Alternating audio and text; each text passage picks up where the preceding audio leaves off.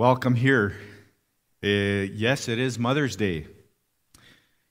And uh, I feel a little bit like I'm caught in the middle.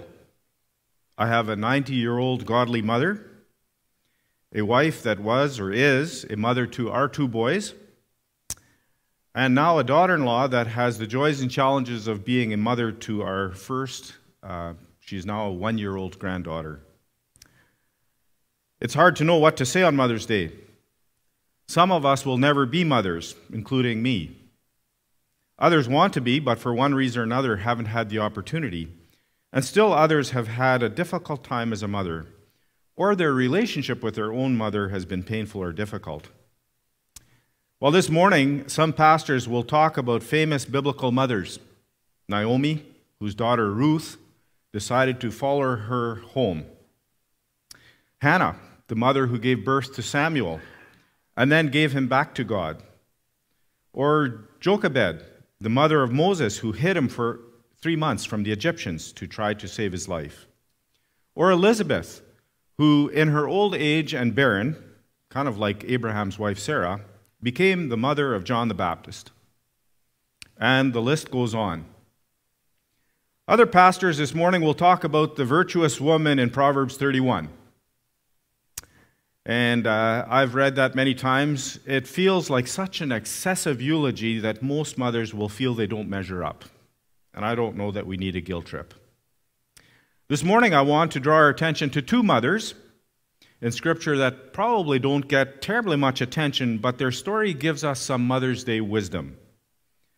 Lois and Eunice, as uh, Pastor Mo already read in 2 Timothy chapter 1. Lois and Eunice were Timothy's grandmother and mother, respectively. And verse 5 says, I am reminded of your sincere faith, which was first, or which first lived in your grandmother Lois and in your mother Eunice. And therefore I am persuaded now lives in you also.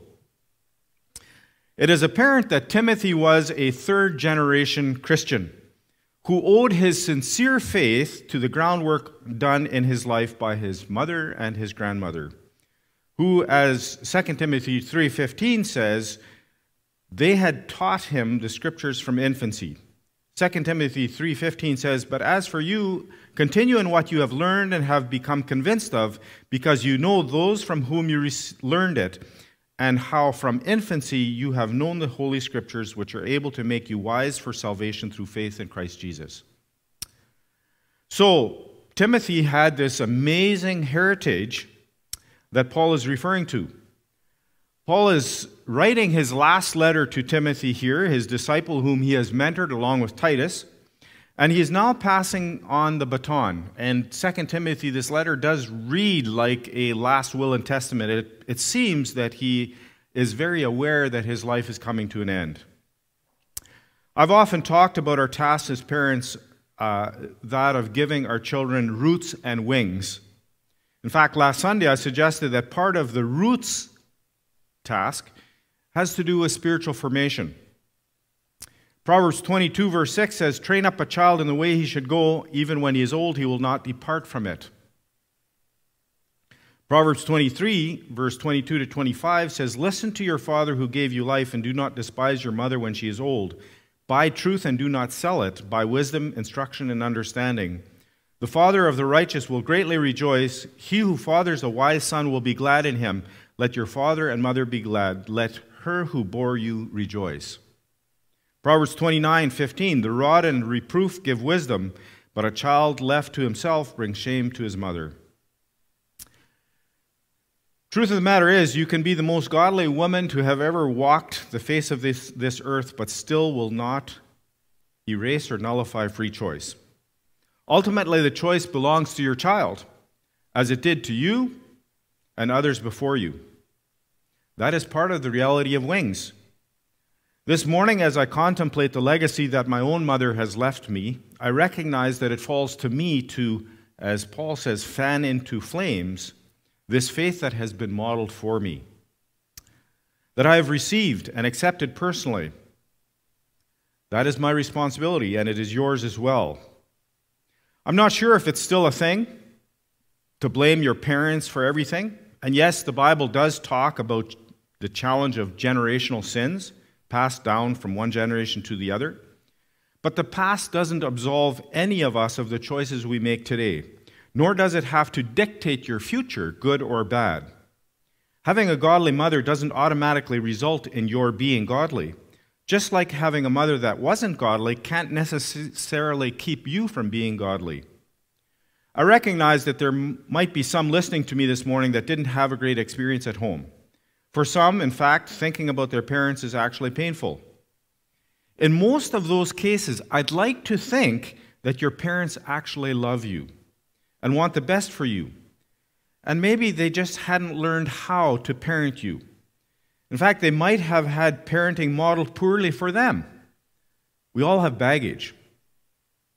I trust that God's grace, that with God's grace, you will be able to turn that around and not pass the same painful experience to your children, if in fact you are blessed with parenthood. so, why does the Bible tell us to honor your father and mother? In Ephesians 6, verses 1 to 3, uh, quoting Deuteronomy chapter 5, it says, Children, obey your parents in the Lord, for this is right. Honor your father and mother. This is the first commandment with a promise, that it may go well with you and that you may live long in the land.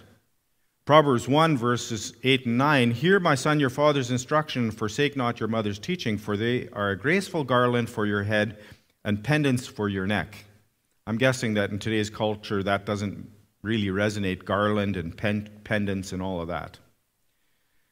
Proverbs 15:20 A wise son makes a glad father, but a foolish man despises his mother. Proverbs 19:27 Cease to hear instruction, my son, and you will stray from the words of knowledge. Well, I believe that the injunction to honor our parents is based on the general principle of wisdom that is gained by experience. And yes, there are always exceptions. They say that as a father, you are a hero when your son is five years old. You know everything. And then when your son turns 50, you're a zero. You know absolutely nothing. Well, hang on. Because when your son turns 30 and maybe he's a father himself, suddenly you know something again. So you've got to hang in there. You've got to hang in there. Paul, as, spirit, uh, as Timothy's spiritual father, emphasizes his prayers for Timothy. One of the key things that mothers do for their children is to pray for them. And this is going to sound like a confession. Given the way I drove motorbike and snowmobile when I was younger, I sometimes wonder if I'd still be here if I didn't have a praying mother. I no longer drive snowmobiles, so the danger is cut in half. Parenting is meant to be done in the context of a supporting community as well. It has been said, as Diane already mentioned, it takes a village to raise a child. This is one of the reasons we do parent child dedication. We're not dedicating the child per se, yes, that's part of it, but we're actually just, as parents, saying, Church, would you come alongside us and support us in this amazing task and responsibility of training up our children? So we agree to come alongside the parents as a church family to support them in their efforts. You may not, you might not be a mother or a father this morning, but as part of this family of faith, you do have an important role to play. You will have many opportunities to mentor, to come alongside, to encourage not just the children in the congregation, but their parents as well. Being a parent in today's society can be a difficult task, but God gives special grace for the task, as is evident from the good job that Lois and Eunice did in bringing up Timothy. Paul entrusted him with the church at Ephesus. In fact, both Timothy and Titus were given these amazingly difficult responsibilities. But Paul had mentored them, he was praying for them, and he had invested in them so that he was able to pass on the baton. Today, whether you are a mother or not, we can all honor our mothers by making good choices.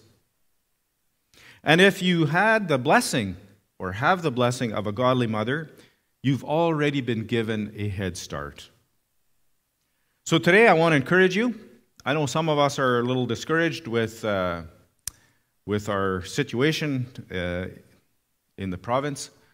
Uh, but you can be encouraged. And today, in one way or another, you can honor your mother. And uh, if you are a mother, you can celebrate that fact. And uh, let's, let's be an encouragement to one another. Let's celebrate this day. And let's recognize that God makes the difference. Let's pray, and then we'll get the praise band to come up and lead us in some more singing. Heavenly Father, thank you. Thank you for my godly mother, and thank you for the many mothers that have sought to be salt and light, have sought to uh, train up their children in a godly way. And we ask that as a church family, you will help us to be salt and light, to mentor, to encourage those that come behind us, those that walk beside us. Uh, help us to um, be a positive influence in their lives.